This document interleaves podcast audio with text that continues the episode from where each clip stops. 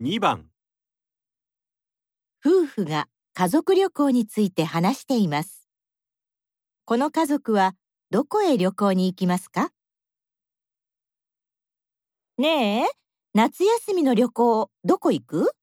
そうだなあ北海道はどう？涼しいし食べ物も美味しいし子供たちも喜ぶよ。うーん、でも飛行機代もかかるし予算オーバーかな。そうか。もう少し近い京都はどうかな？お寺や神社にたくさん行って歴史の勉強にもなるし。歴史の勉強か。子供たち喜ぶかな。それより東京の大きな遊園地で遊ぶっていうのは？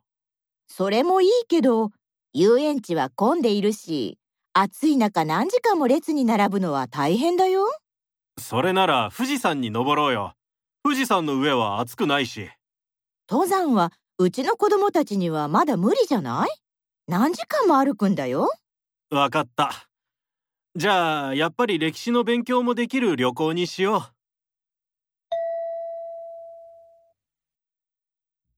この家族はどこへ旅行に行きますか？